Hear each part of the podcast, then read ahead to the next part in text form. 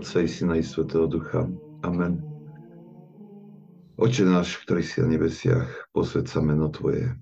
Príď kráľovstvo Tvoje, buď vôľa Tvoja, ako v nebi, tak i na zemi. Chlieb náš každodenný daj nám dnes a odpúsť nám naše viny, ako i my odpúšťame svojim vynikom a neuved nás do pokušenia, ale zbav nás zlého. Lebo Tvoje je kráľovstvo a moci sláva Otca i Syna i Svetého Ducha, teraz i vždycky i na veky vekov. Amen. Srdečne vás všetky pozdravujem a ďakujem vám, že ste si našli čas na pre Evergetinos, pre tie texty a svetých otcov, ktoré dal dokopy otec Pavol v 11. storočí. Tiež si našli čas aj v takomto nezvyčajnom čase, ale ten týždeň bol skutočne rušný a Ehm, by mi bol ľúto, ak by som eh, pre povinnosti, nejak iné povinnosti vynechal toto naše stretnutie. Dúfajme, že dneska zakončíme konečne tú 16. Uh, ehm, hypotézu, uh, ktorú sme... Je veľmi krátka, som myslel, že to prejdeme ako na, uh, na jed, počas jedného stretnutia, nakoniec to uh, sú tri stretnutia až, ale dnes začneme aj 17. hypotézu. Ja, ja iba pripomeniem na začiatku, že tá 16. hypotéza, čiže to myslí sa týmto tvrdenie, ktoré tvorí ako keby podtitul kapitoly. To je, ide, ide o nejaké tvrdenie, ktoré je potom ako keby potvrdené výberom z textov um, svetých otcov alebo výberom z príbehov, ktoré nachádzame v patristickej literatúre, ktoré vybral ten otec Pavol. A to tvrdenie 16. 16. Uh, hypotézy znie takto, že, máme, že musíme milovať svojich pokrvných príbuzných rovnako ako svojich ostatných bratov, pokiaľ naši príbuzní vedú podobný spôsob života. Ak sa však správajú v rozpore so správaním našich bratov, musíme sa im vyhýbať ako niečomu škodlivému. A tie dva príbehy, ktoré sme čítali, alebo sme o nich uvažovali v predchádzajúcich stretnutiach, tam práve ilustrujú, ako sa toto pravidlo, alebo toto tvrdenie dodržiavalo alebo uskutočňovalo v tých nízkych komunitách a tiež z toho vyviedli akúsi aplikáciu pre svoj uh, vlastný život, pretože je to dobrá rada aj pre nás, ktorí sa usilujeme žiť svoju vieru a prehovovať svoj vzťah k Bohu uh, uprostred sveta a nie v nízkej komunite. Posledný príbeh ale sa, sa trošku vymýka, ako keby, ťažko, bol mi, sa, sa vymýka proste ako keby tejto, tomuto tvrdeniu a, a priznám sa, že som mal ťažkosť ho ako uchopiť, pretože sa mi zdalo, že má tam, že obsahom by skôr patril do inej hypotézy. Ale ak, um, ak ho otec Pavol vložil po túto hypotézu, zrejme je na to dôvod a on je pravde, nie že pravde, určite ešte múdrejší, než som ja, takže nebudem s ním sa prieť. Ten posledný príbeh znie takto. Zbožný muž Karion miloval bohumilý život a obdivoval požehnaný život asketikov. Bol posadnutý túžbou po tomto spôsobe života a tak sa sám rozhodol odísť do Sketis. Sketis je údolie v južnej časti Nitrianskej púšte a od 4. storočia je známe to miesto tým, že tam, že to bolo miesto stoviek monastierov a pustovní, v ktorých prebývali asketici. Um, je to tou kolískou egyptského mnístva. Takže on odišiel do toho, na to miesto a vzal do sebou aj svojho syna Zachariasa. Keď jeho syn začal dosahovať veku dospelosti, začal byť dôvodom pre šomranie mnohých mníchov, že žijú spolu. Ako náhle sa o tom dozvedel, povedal synovi, vstávaj, Zacharias, potrebujeme odtiaľ odísť, lebo otcovia sa sťažujú. Veď všetci tu vedia, že ja som tvoj syn, povedal Zakarias. Ale keď pôjdeme niekde inde, tam nebudú vedieť, že som tvojim synom. Otec však naliehal povedal mu, stávaj, pôjdeme do Tebajt.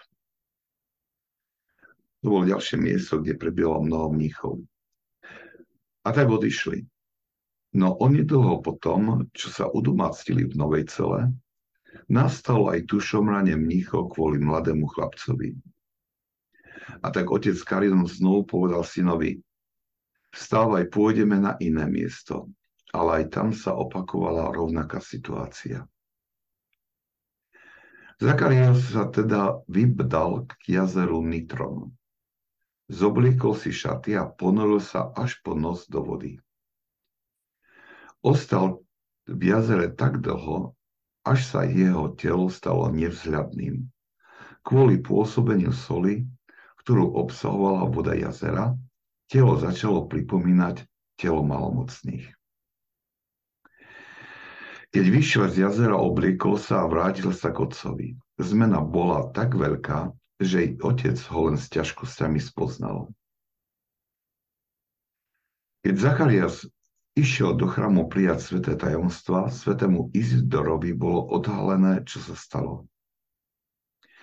Ako náhle zbadal chlapca, žasol a povedal, minulú nedeľu prijímal tajomstva dospievajúci Zacharias, ako človek. Dnes ich však prijíma ako aniel. Je to príbeh, ktorý nás môže môže tak trošku vyrušiť predovšetkým um, tým, čo urobil ten mladý muž Zakarias, ktorý vlastne zničil svoje telo, by som povedať, že zničil tú mladosť svojho tela, krásu, zľadnosť, uh, tým, že sa vystavil účinkom tej soli, ktorú obsahovalo to jazero Nitron. A my mu môžeme zazlievať, že, že podstúpil alebo že vykonal taký akt, ktorý bol seba zničujúci, ktorým sám seba poškodil. Musíme však pochopiť, prečo to urobil príbeh to trošku naznačuje. Um, je takým pravidlom bolo, že a stále, myslím, že ešte stále je, že do monastierov uh, prijímali za mníchov až tých, ktorým rastli fúzy a obrady. Um, robili to kvôli tomu, lebo no, ono, ono ani, ani tí mnísi neboli um, uchránení pred rôznymi pokušeniami. A svätí otcovia nám prinášajú o tom správy, poukazujú nielen na tie nádherné príklady čnostného života, ale oni bez problémov hovoria o aj inej realite, ktorej boli svetkami, a to aj o realite, ktorá hovorí o hriešnom konaní mníchov. Um, Svetí otcovia sú veľkí realisti a v tých svojich spisoch uh, nesnažia sa nejak maľovať uh, alebo vykreslovať uh, duchovný život tých, ktorí opustili svet ako nejaký, nejakým sladkým tónom alebo predstierať, že všetko bolo ružové. Otvorene sa oni dotýkajú aj veci, ktoré vyvolali veľké škandály a otvorene o nich hovoria. Problém pedofílie a homosexuálneho správania sa nevyhol ani ich dobe. A oni o tom píšu veľmi otvorene a, ale, a zdôrazňuje, že zdôrazňujú, že nie je nič, čo by zľahčilo alebo ospravedlnilo pád do tejto vášne. Svetý Izak Sírsky o tom na jednom mieste veľmi, veľmi prísne hovorí vo svojich homiliách. A um, veľmi, veľmi by sa povedal, že veľmi silno vynáša Nechcem povedať, že súd nad tými, ktorí padli, lebo to by sa prečilo jeho milosedenstvu, ale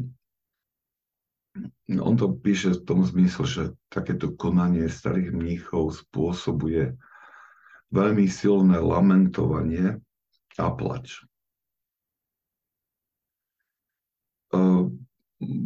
Keď čítame tie patristické texty, ktoré hovoria o tomto probléme, tak nachádzame tam aj veľmi konkrétne pravidla, aby sa predišlo podobným škandálom.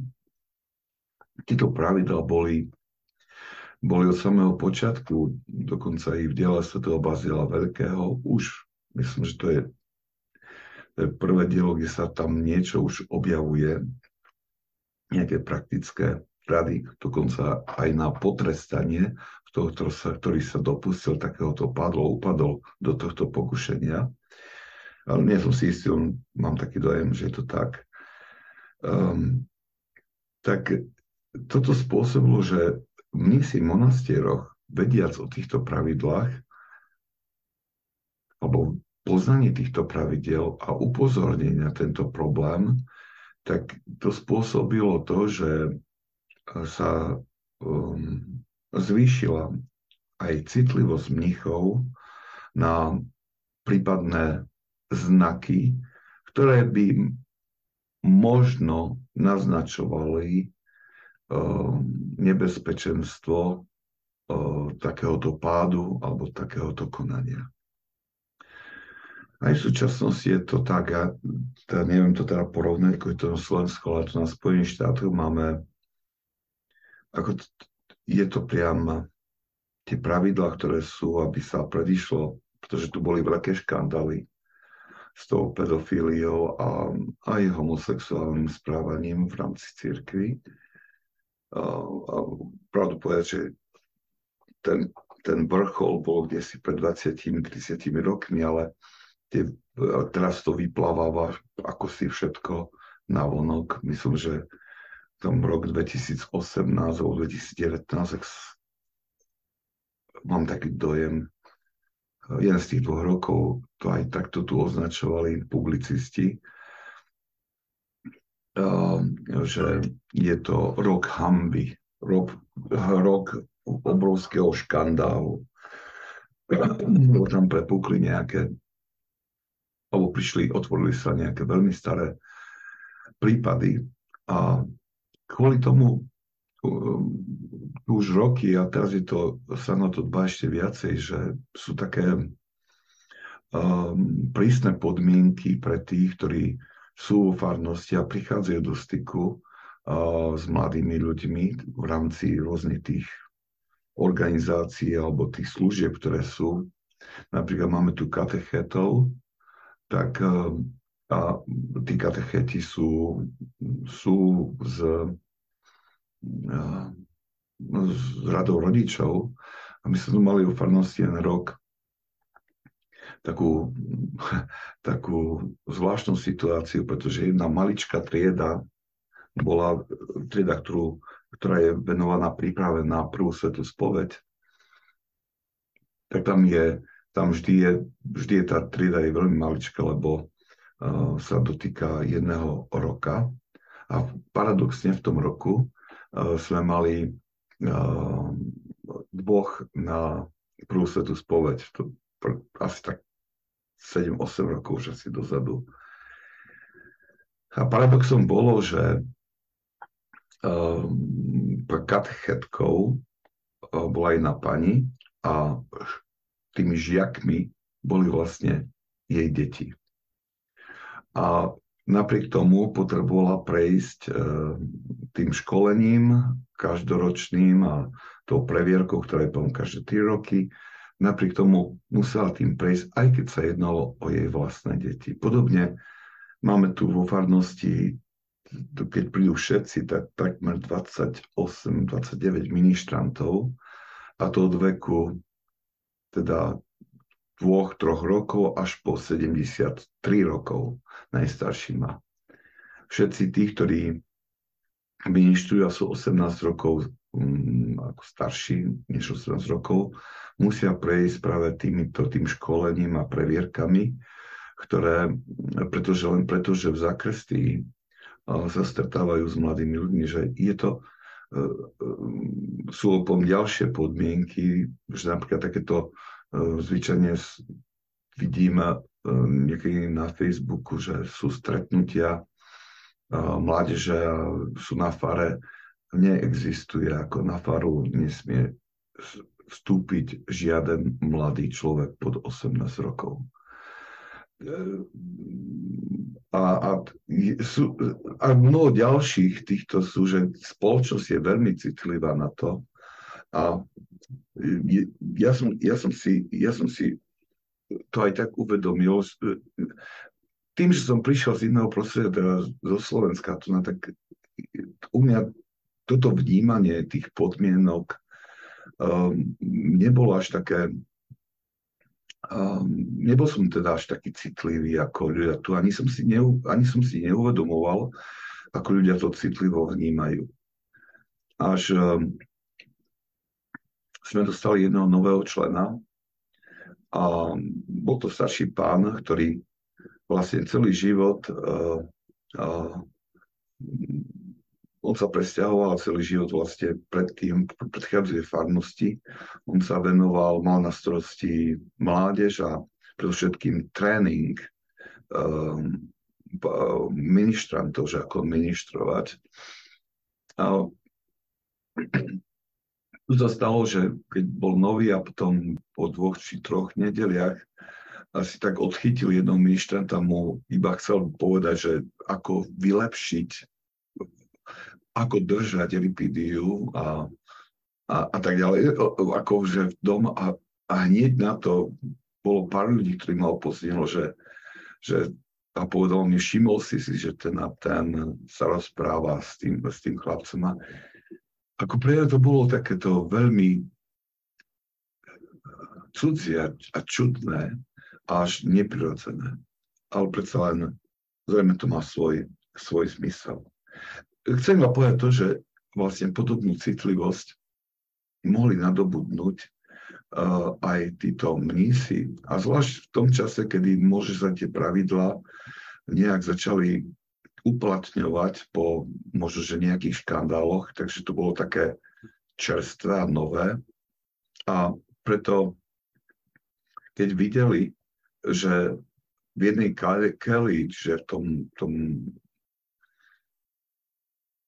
tých, poviem to takto, chatrčí, ktorá slúžila pre príbytok pre, pre pustovníkov, že keď tam žijú spolu otec a syn a pritom už syn začal dorastať do dospelosti, tak e, tá ich citlivosť pre tieto veci spôsobila to šomranie a, a nevôľu. Napriek tomu, že vedeli, že ide o jeho syna. Napriek tomu, že videli toho jeho syna, môže vyrastať spolu s otcom uh, po roko, uh, dlhé roky. Uh, napriek tomu tá, tá citlivosť spôsobila nevôľu. Teraz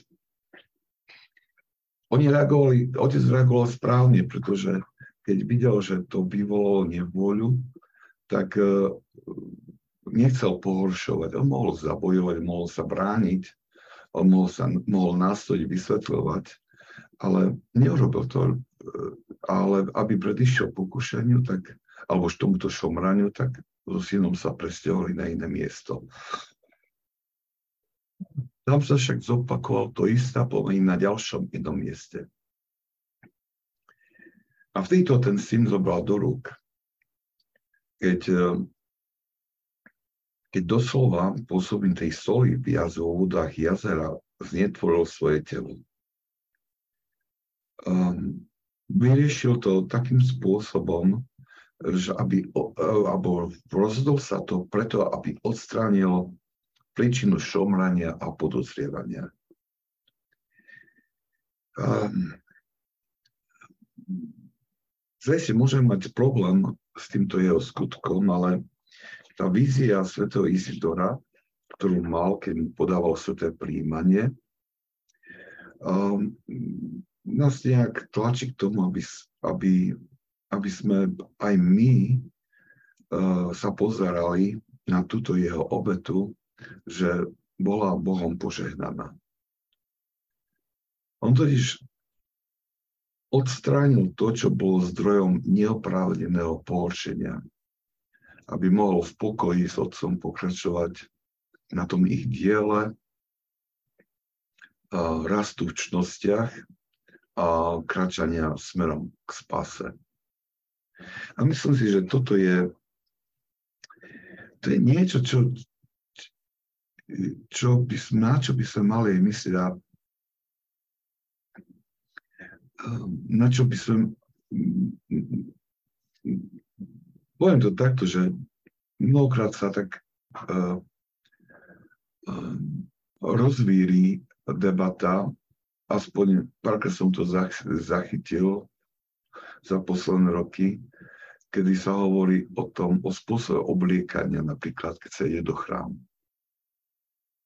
A um, potom, keď sa, keď sa nejak nabáda k takému konzervatívnejšiemu spôsobu obliekania, oproti tomu, ako sa oblieka teda, ako, ako to diktuje súčasná moda, tak s takým trošku prekvapením počúvam, že vlastne aká vlna odporu sa voči tomu aj, aj dvíha. Pričom aj toto poučenie alebo tento príbeh nás vedie k tomu, aby sme sa stali citlivými aj pre tie vnútorné aké pochody alebo hnutia v srdciach tých druhých um, my môžeme mať svoju pravdu, ale môžeme vlastne presvedčenia, a dokonca môžeme konať všetko správne, ale ak ehm, napriek tomu je okolo nás brat alebo sestra, ktorému to spôsobuje ťažkosť prijať, alebo, nejaké, alebo to spôsobuje jeho srdci pohoršenie, odstrániť dôvod, dôvod tohto pohoršenia um, je niečo, čo Boh určite požehná.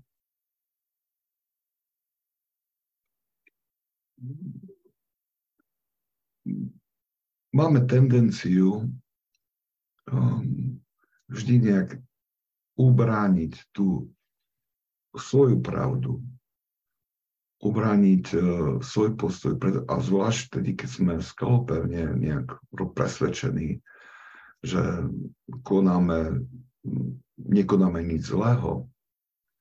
A vtedy nám tak príde za ťažko, keď vidíme, že je to zdrojom nejakého hnutia um, u druhých, Máme, máme niekedy pokušenie proste nastojiť na presadení tohto našho postoja, ale ten príbeh nás vedie k tomu, že hlavne ten záver, keď mu svätý Izodor hovorí, že alebo ako reaguje na jeho, na jeho rozhodnutie, hovorí, že pred týždňom prijímal sveté tajomstvo, či sveté príjmanie Zacharias ako dospievajúci muž, ale dnes ich príjma ako aniel.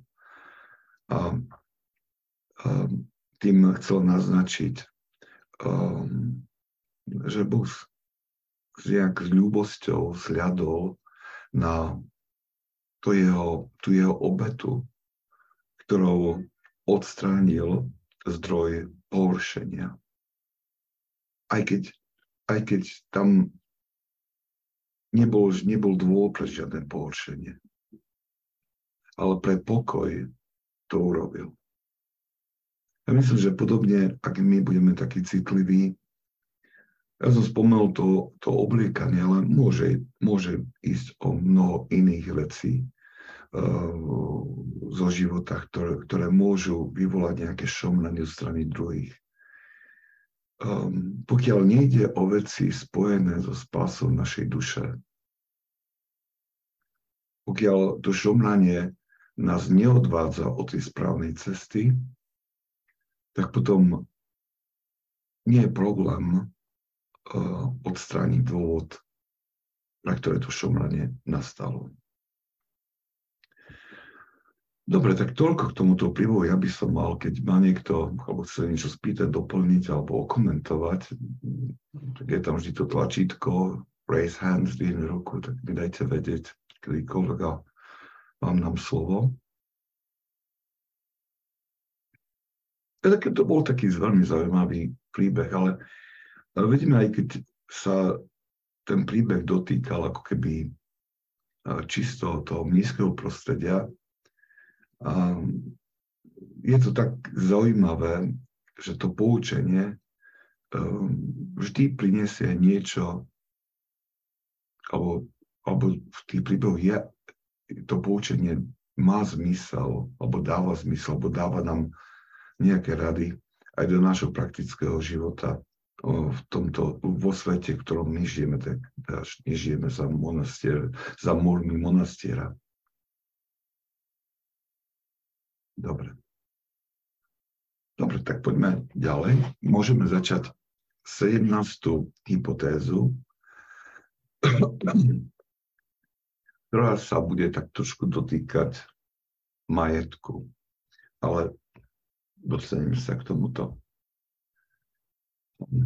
Tak 17. hypotéza a to tvrdenie alebo podtitul tejto hypotézy znie takto. Ako ten, kto sa stane mníchom, musí sa zbaviť všetkého, čo mu patrí. A že osobný majetok pre mnícha v cenobickom monastieri je jednoznačne katastrofálny.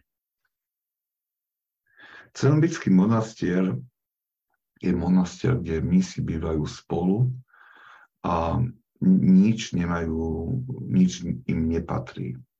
To je jedna forma toho monas- e, nízkeho života. Potom sú aj iné monastiery, ktoré buď sú potom pustovníci, ktorí žijú v samote, alebo proste pustovníci, ktorí žijú v takej malej kelii, e, v takých keliach, teda okolo, tam je, to je pár tých e, domčekov okolo zhromaždených určitých vzdialeností od, od ich duchovného otca, od starca. A potom sú idiorytmické monastiery. Idiorytmický monastier je monastier, kedy, kde je dovolené, kde je trošku voľnejšia disciplína než v cenobickom, tom spoločnom, ale kde sa riedia určitým poriadkom a je tam dovolené aj určité vlastníctvo. Um, tie, tie idealitmické monastiery majú rôzne formy. Je to celkom tak zaujímavé. Ak sa nemýlim, tak uh, v Rumunsku, tej Bukovine, tá, tam je strašne monastierov a tam sa hovorí aj o jednom uh, ženskom, a myslím, že je to ten typ idealitmický monastier, ktorý pripomína skôr takú malú dedinu, kde tie ženy žijú v domoch, a vlastne vytvárajú tú komunitu, ktorá pripomína doslova dedinu. A oni tam proste žijú, pracujú spoločne, ale, tam je dovolené aj určité, určité vlastnenie. Um, dobre. Každopádne uh, celá tá hypotéza sa bude týkať e, záležitostí spojených s nejakým osobným vlastníctvom. Ale už tieto, tieto jednotlivé príbehy alebo poučenia nám e, proste dajú vysvetľať toho viacej. Tak začneme hneď prvým, ktorý je od svetého Barsu Nufiusa. Barsu Nufiusa. Niekedy tieto mena týchto svetých sú strašné. Ak, ak hľadáte proste, ak očakávate narodenie um, syna, vnúka alebo z toto je nádherné meno, Barsunofius. Ak, ak chcete niekomu pokaziť život, možno tak mu dať takéto meno. Ospravedlňujem sa svetému Barsanufiusovi za to, čo som teraz povedal. Ale sa hnevám to meno, lebo som ich ťažko vyslovuje. Tento svetý hovorí tento príbeh. Brat navštívil starca a spýtal sa ho. Oče, moji príbuzní mi dlžia malú sumu. Chcel by som ju od nich dostať, aby som ju mohol dať chudobným. A keďže nie sú žiadne náznaky, že by mi to chceli skoro vrátiť, čo mám robiť? Starec mu odpovedal, ak sa nezbavíš tejto telesnej mentality a nenádobudneš trošku ľahostajnosti dovolenej Bohom, potom si v nebezpečenstve, že padneš kvôli túžbe páčiť sa ľuďom.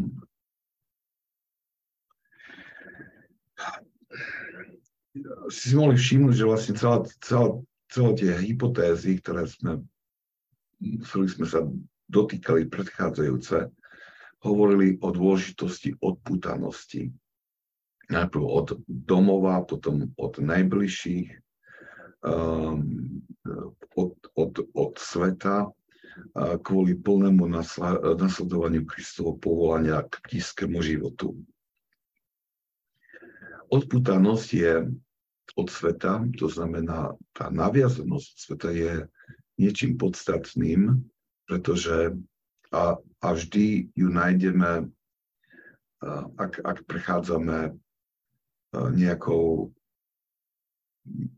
nejakým úvodom do duchovného života, ktorý napísal hoci ktorý svety, tak e, s odpútanosťou od sveta sa, nachádza, sa stretávame tam hneď na začiatku vždy, e, pretože je to dôležitý, dôležitý krok, e, ktorý sa musí uskutočniť, aby sme mohli pokročiť v duchovnom živote. Napríklad svätý Jan Klimak vlastne v prvých troch krokoch toho výstupu, božského výstupu, tak tam e, viac všetky tie tri kroky sú, hovoria o, o odpútanosti a odpútanosti v rôznych formách. Takisto i my tu sme vlastne prešli v tých hypotézach dôležitú odpútanosti od domova, od najbližších. A teraz e, táto hypotéza sa dotýka odpútanosti od, e, od majetku, čo predstavuje ďalšiu prekážku e, alebo predstavuje ďalšiu formu našej pripútanosti k svetu tomuto vzťahu k majetku a, a dôležitosti chudoby a jednoduchosti života sa venujú aj, aj iné hypotézy z Avergetinos, ale v tejto konkrétnej ten mních Pavol chce naznačiť tú, alebo zdôrazniť tú pripútanosť srdca k svetu a aj poukázať na také negatívne dopady pre duchovný život. Um, Saksínsky hovorí, že budem to tak trošku zjednoduším jeho slova, alebo tak v krátkosti on hovorí, že kým je srdce naplnené týmto svetom, nemôže získať, nemôže dosiahnuť poznanie, ktoré prichádza z hora. To je ako keby čo tým chce povedať? Hovorí, že tá pripútanosť k svetu naplňa ľudské srdce. To znamená, že to neznamená, že my teraz nemáme intelektuálnu vedomosť o veciach, duchovných veciach, o veciach viery. My môžeme toho, toho veľmi veľa vedieť, môžeme vedieť všetky tie zákonitosti eh, duchovného života na spameť. To, čo čítame a čítame, či už u Briančejnov alebo tu na Evergetinos, my môžeme vedieť tú všetku múdrosť na spameť, ale tá múdrosť ostáva v nás neaktívna. E, nemá žiaden dopad na náš život, pokiaľ srdce je, je naplnené svetom. Tá, tá, to poznanie to je mŕtve. A to má na mysli svätý Izak Sirský, že dokiaľ my sme takto naplnení svetom, tak to poznanie z hora, by som povedal to, taký ten oživujúci impuls, ktorý dáva plnosť e, pochopenia tých duchovných pravd a ako sa vzbudzuje túžbu, tú horúcu túžbu po ich nasledovaní, tak toto, tento, tento zápal z hora nepríde. Ten, je, zostávame chladní a neaktívni. Až potom, keď my sa, až, až, až keď sa dáme tú cestu odpútanosti, že, že, že snažíme sa vyprázdniť to svoje srdce od tých svetských vecí, starostí a rôznych naviazaností, až vtedy si začneme uvedomovať tú polnosť tej pravdy, ktorú pravdepodobne aj vieme. A mnohokrát aj v tých sa dozvieme mnohé nové veci. Takže tí učiteľe duchovného života si dávajú veľmi záležieť na to a veľmi často o tom rozprávajú, pretože pokiaľ to odpútanie nenastane, tak e, e, ten náš duchovný život bude živoriť. Dokonca môžeme mať aj predstavu, že nejak, že veríme, ale to bude taká smutná viera. To je aj ten dôvod, prečo, prečo uh, mnohí mladí ľudia odpadajú od viery, pretože um, chýba, chýba ten, ten, to poznanie z hora, ktoré dáva svetý zápal a a spôsobí určite nadšenie. Možno, že som vám rozprával o jednom mladom tá teenager je na, je na strednej škole z našej farnosti a on bol taký, prišiel ako z inej farnosti, vstúpil do našej farnosti a bol od začiatku taký zapálený Ehm, pretože sa stretol, či už ste, ehm, prichádzali tie formačné stretnutia, ktoré máme a bol oslovený ehm, tým učením svätých Otcov a, a ten prvotný zápal spôsobil, že tak skutočne začal radikálnejšie nasledovať, učiť duchovnú disciplínu a no bola radosť ho sledovať. A trvalo to vyše roka, roka pol. Veľmi, veľmi e, ma oslovovala. A potom sa stalo to, že dostal ponuku, pretože aj veľmi taký spievak, aj čít, spieva Apoštol, to na v chráme je v zbore, tak má veľmi dobrý hlas. A tak dostal ponuku um, účinkovať muzikály, ktorí um, nacvičovali v, v strednej škole a on to prijal, ale tým, že tie skúšky boli veľmi intenzívne a časté, tak e, prestal mať čas prichádzať tie aktivity, ktoré máme v rámci farnosti cez týždeň. A stačili dva týždne na to, aby ten zápal bol preč. Stačili dva týždne na to, aby e, som mohol vidieť na ňom, že citeľne ochladol v duchovnom živote. Citeľne. On prišiel za mnou jeden pán, ktorý má na starosti tak mládež, on mi hovorí, že čo sa to deje s týmto, podal meno. O, že, že on sa mu priam vyhýba už predtým, o, že stále chcel rozprávať o, o Bohu, o veciach viery, teraz nič, sa mu Duch Slav vyhýba. A on, že pozri, to sa bude stať, dokiaľ, dokiaľ on bude pohltený tým novým, tým tým svetom, do ktorého sa nechal vtiahnuť, tak tam nepochodíš, lebo pretože, pretože strátil to, čo dalo, dovol, aby srdce bolo naplnené svetom. Preto je to veľmi dôležité. Teraz táto hypotéza sa týka tej jednej oblasti, kedy môže byť naviazanosť na majetok. A v tomto prípade by sme mohli povedať, že u toho mnícha ktorému, ktorý sa prišiel poradiť, čo robiť, lebo uh, jeho príbuzní mu dohovali malú sumu, chcel ich od nich dostať, nie pre seba, ale aby mohol to rozdať chudobným, čiže chcel nejakým spôsobom uzatvoriť ešte ten svoj život, keď žil vo svete, dať veci ako si do poriadku. Zapýtal, čo má robiť. A teraz som povedal, že jednoducho má sa zbaviť tej telesnej mentality. Ani a, a nadobudnúť určitú ľahostajnosť voči tejto veci. V úvodzovkách mu pripomenul, že keď uh, uh, sa vzdal všetkého, keď opustil svet kvôli nízkemu povolaniu, tak uh, mal by sa vzdať aj, aj tejto záležitosti.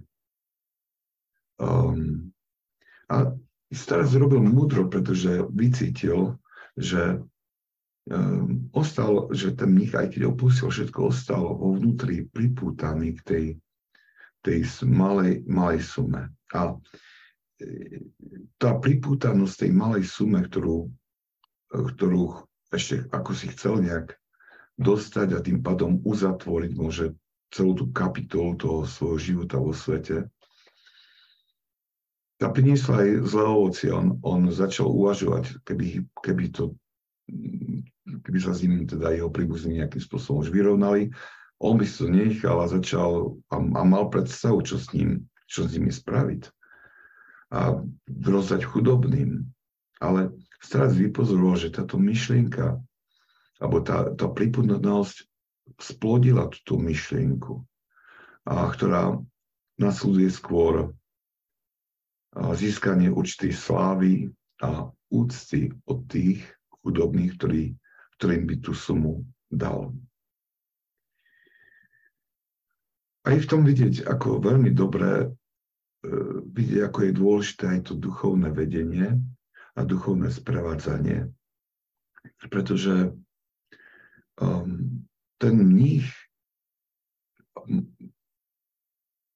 on nevidel alebo nedokázal rozpoznať škodlivosť tohto jeho uvažovania.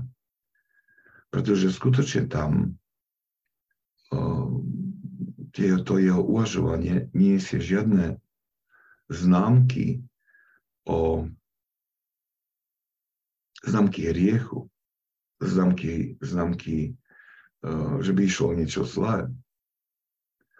Ak očakával príbuzným aby mu dali to, čo mu patrí, tú malú čiastku. Nie je v tom nič riešne, pretože vlastne jedná sa o spravodlivosť. On nechcel nič iné. Vlastne týmto iba spravodlivosť. Nie, tak nemohol, nevidel tam nejaký, nejakú, nejaký hriech. Hej, proste jedno, jednalo sa o spravodlivosť. Rovnako tak e, videl alebo vnímal to, že e, alebo si myslel, alebo mal tú predstavu, že čo, čo urobí s tými peniazmi, že ich rozdá chudobným, on si ich nechcel nechať. On chcel zostať chudobným, tak ako tej, a žiť tej chudobe, pre ktorú sa rozhodol. Nechcel ich držať, si rozdať chudobným. A aj tento počin, aj tento zámer um, neniesol žiadne známky hriechu. A mnohokrát my takto uvažujeme, že vnímame niektoré veci, že sú správne a nedokážeme vidieť na nich nič zlého. Ale ten starec, keď, keď sa porodil so starcom, ten starci, starec, ten duchovný otec bol schopný mu otvoriť oči a ukázať mu, že tie zdanlivo dobré myšlienky a dobré zámery sú vlastne ovocím hanutí vášne, určitých vášní, ktoré e, prebývajú v jeho srdci a ktoré nedokázal um, odhaliť, lebo bol zaslepený tou predstavou, že ide o dobré veci. To, to prvý, tým prvým zlým hnutím bola práve ten pozostatok toho priputania, že jeho odchod zo sveta, rozlúčenie sa so svetom nebolo tak radikálne, ako malo byť. Že, že on odišiel sveta, ale stále ešte túžil nejakým spôsobom dotiahnuť tie svetské záležitosti a kde si to ostávalo v jeho srdci. Keď sa rozhodol odísť, tak vlastne aj táto záležitosť hoci nebola dotiahnutá, um, mala, mal, mala sa stať pre neho niečím, čo je pre neho už ľahostajné a nepodstatné. Veď čo na tom záležalo, že mu tí uh, chudo, príbuzní niečo dlžili, dlžili, keď on sa vlastne vzdal všetkého. Že sa vzdal všetkého a, a napriek tomu ešte chcel to nejak toto dotiahnuť a vynaložiť s tými peniazmi podľa vlastnej vôle. Ešte chcel niečo. A takisto starec rozpoznal, ten duchovný otec rozpoznal, že, um, že vlastne táto myšlienka rozdať to chudobným um, vznikla ako výraz vášne, vášne po, ktorá, ktorá volá po, alebo je, je vyjadrená to vášňou túžova po marnej svetskej sláve, že tento mních si chcel trošku užiť toho uznania od tých chudobných. Um, a teraz sa nám to môže zdať ako veľmi náročné skúmať takto svoje myšlienky. Veď tých máme tisíce a tisíce denne. Skúmať takto naše rozhodnutia, ktorých robíme tých drobných stovky každý deň. Sa nám to môže zdať, že je to príliš a namáhavé uh, všetko skúmať v takomto takto podrobne aj tak hlboko, ale viete, ono, ono k tomu nás Evangelium pozýva.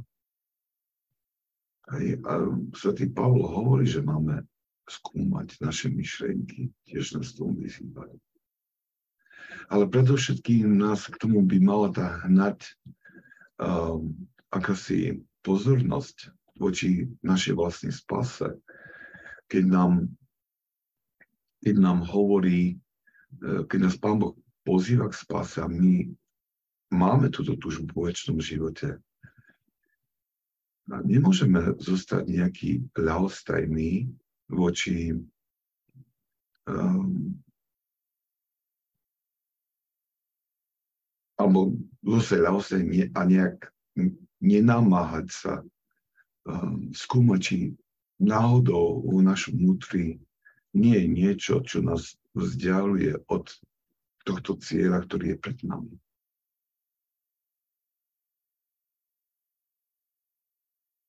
Myšlienka, ktorú niekedy alebo nájdeme v tých prácach svätých Otcov, je, oni nám hovoria, že pred pánom sa postavíme nahý. To znamená obnažený. Že ako, ako tých, ak, ako tí, ktorí nebudú môcť nič skryť a všetko bude zjavné.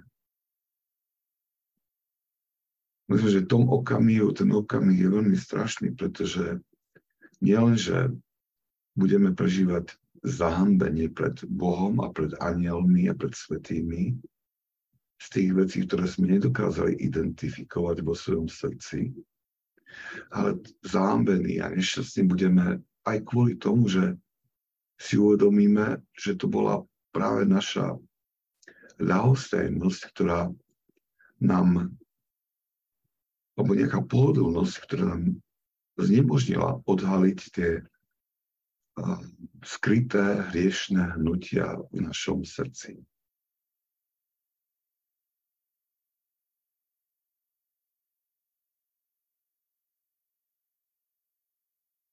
Dobre, asi toľko k tomuto. Máme pár minút do konca. Už to ďalšie, ďalší príbeh nezačne, lebo predsa si bude vyžadovať dlhší čas stráviť nad ním.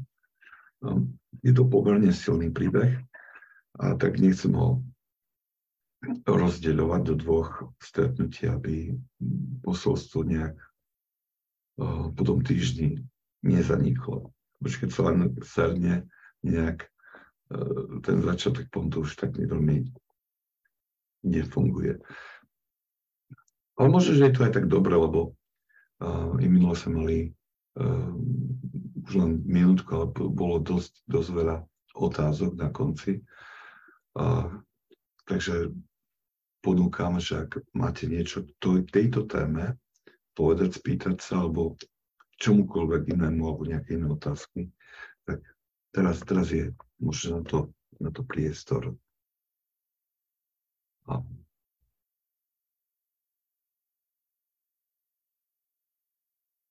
ja by som sa ešte vrátil, možno, že dokiaľ, ak, ak nie je žiadna otázka, alebo ak ju formulujete teraz len, a tomu, o čom sme sa rozprávali minulý týždeň, e, vlastne tento týždeň, v útorok. A myslím, že to bol e, Miško, kto dal tú otázku, ako sa ako, ako sa dotknúť proste, alebo ako urobiť tú formáciu, alebo pozvať k formácii mladých ľudí. A ja som nad tým rozmýšľal, pretože myslím, že tu je taká aj um, veľmi, veľmi dôležitá vec uh, pre, pre život církvy, pretože toto sa ukazuje ako určitá naliehava potreba neberiem nič, neberiem nič z toho, čo som predtým povedal späť, lebo za tým si stojím. Ale um,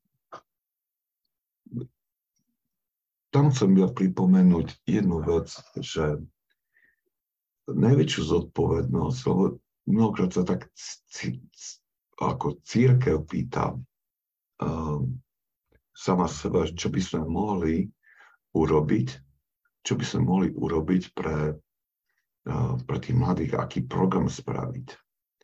A e, krátko po tomto našom e, stretnutí ja som natrafil na takú, taký jeden obrázok a bol to na, na Facebooku, boli tam dve také veľké nádoby Prvá bola skôr taká presvitná rúra, e, vysoká, naplnená um, oranžovými ping-pongovými loptičkami. A vedľa nej bola postavená taká váza, ktorá tiež bola naplnená tými ping-pongovými uh, uh, loptičkami. A text ako k tejto, tejto fotke bolo, bol takýto, že, že rodičia majú v dispozícii cez 3000 hodín do roka, ktorý, e, ktorý, ktoré môžu využiť na to, aby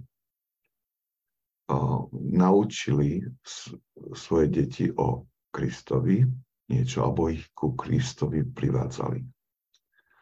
Tých 3000 bolo, hodín je, bol reprezentovaný tou veľkou, vysokou rúrou, naplnenou, široko naplnenou tými loptičkami. Na druhej strane církev priemerne má asi tak 40 hodín, ktoré môže venovať dieťaťu, aby to dieťa niečo naučilo o Kristovi.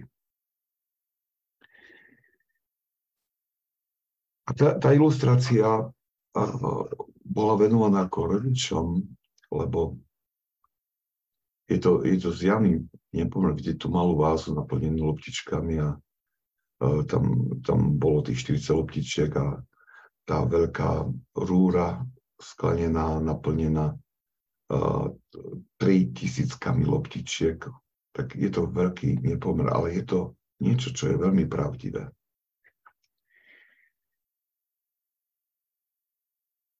Církev môže mať veľmi veľa dobrých programov a aj má ich.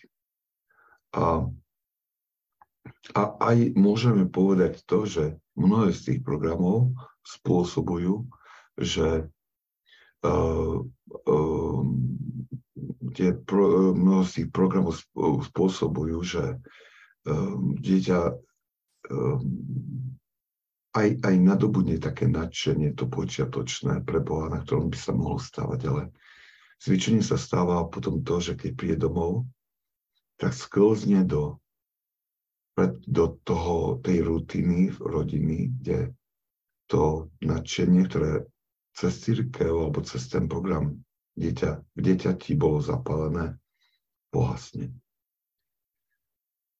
Takže k tomu, čo som hovoril vtedy, chcem povedať, že ak chceme, aby mládež uh, neodpadala od viery a rastla vo viere a v duchovnom živote, tak najdôležitejšie je, aby v rodinách bolo také prostredie, kde by sa ten duchovný zápal neuhášal, ale podporoval.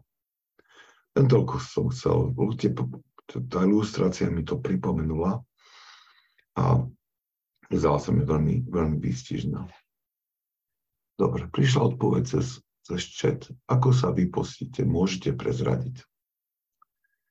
No, najprv to poviem takto, že v duchovnom živote platí, alebo títo učiteľia duchovného života dávajú takú radu, že uh, neotváraj často dvere pece. Um, čo ty myslia?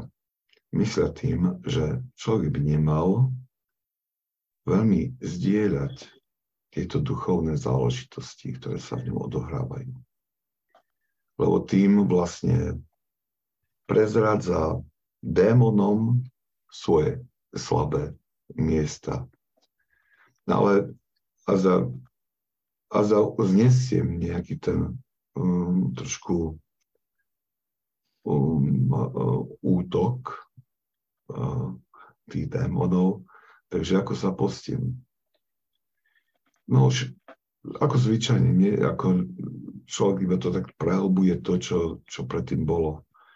My sa toho postíme tým, že je to úplne od, od mesových uh, výrobkov. Nejdeme od mliečných eh, je to limitované, ale nejdeme úplne bez.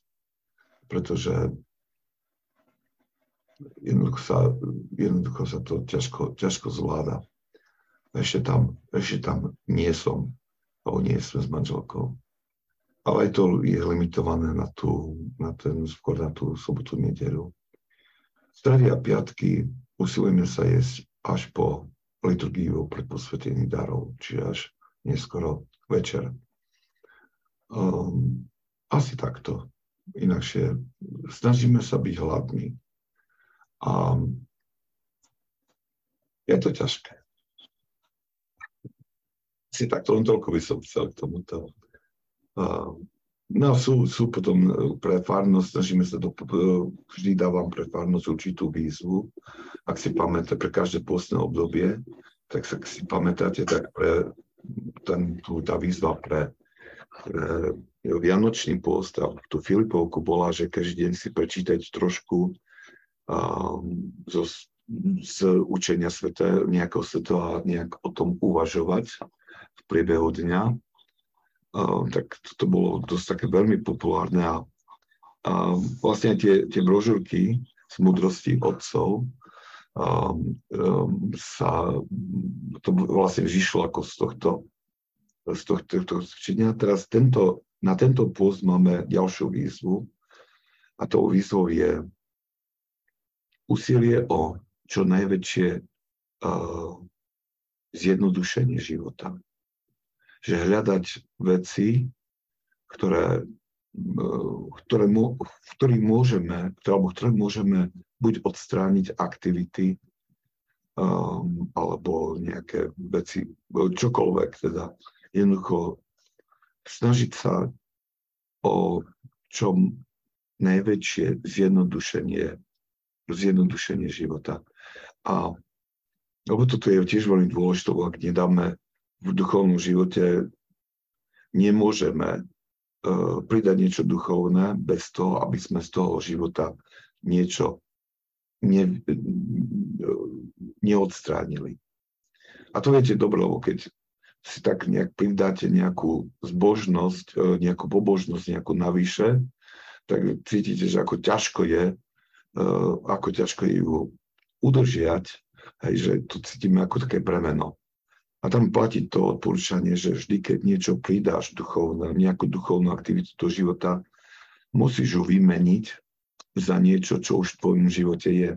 Lebo ten deň sa ti nerozťahne o tých pár minút, ktoré ideš venovať tej novej pobožnosti. Dobre, takže to, to, to, tá výzva pre farnosť, ktorý sa ktorí to chcú nasledovať, je zjednodušenie života, takže aj o toto sa usilujeme v rámci postup. A teraz musel ako priamo, priamo OK, Miško je tam a Trenčín je pripojený. A OK. Um, um, si hovoril o tom, že sa to tak, že sa o to pokúsite, tak som veľmi rád, že sa to podarilo. Tak pozdravím všetkých tých, ktorí sa stretávajú v Trenčine Ehm, chcem vás pozbudiť, pretože vďaka Miškovi som počul pár tých nahrávok a um, veľmi sa z toho teším, pretože tie stretnutia majú svoju, sú veľmi dobre robené, tak vytrvajte.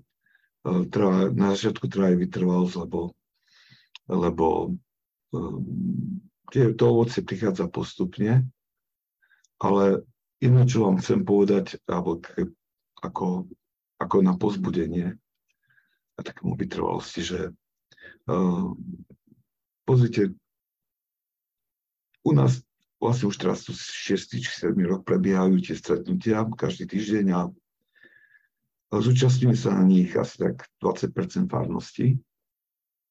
A chcem iba povedať to, že za tých 6 rokov tých 20% ľudí duchovne premenilo celú farnosť a môžem povedať, že celá farnosť má úžitok, duchovný úžitok práve, práve z týchto stretnutí skrze tých, ktorí, ktorí boli premenení učením svätých Otcov. Tak ja nechcem byť prorokom, ale to isté hovorím vám. Nezáleží, že, či na tom, či, nezáleží na počte teda, pretože aj relatívne malá skupinka môže pretransformovať celú farnosť. Alebo celý Trenčín. Dal by pán Boh, že? Tak pozdravujem, pozdravujem otca a, a pre vám, nech sa, vám, nech sa vám darí, aby ste duchovne rastli. A, a, a jedna vec navyše, že pri každej mojej liturgii ste na diskose, to znamená, že sa modlím pri každej liturgii aj za tie vaše stretnutia.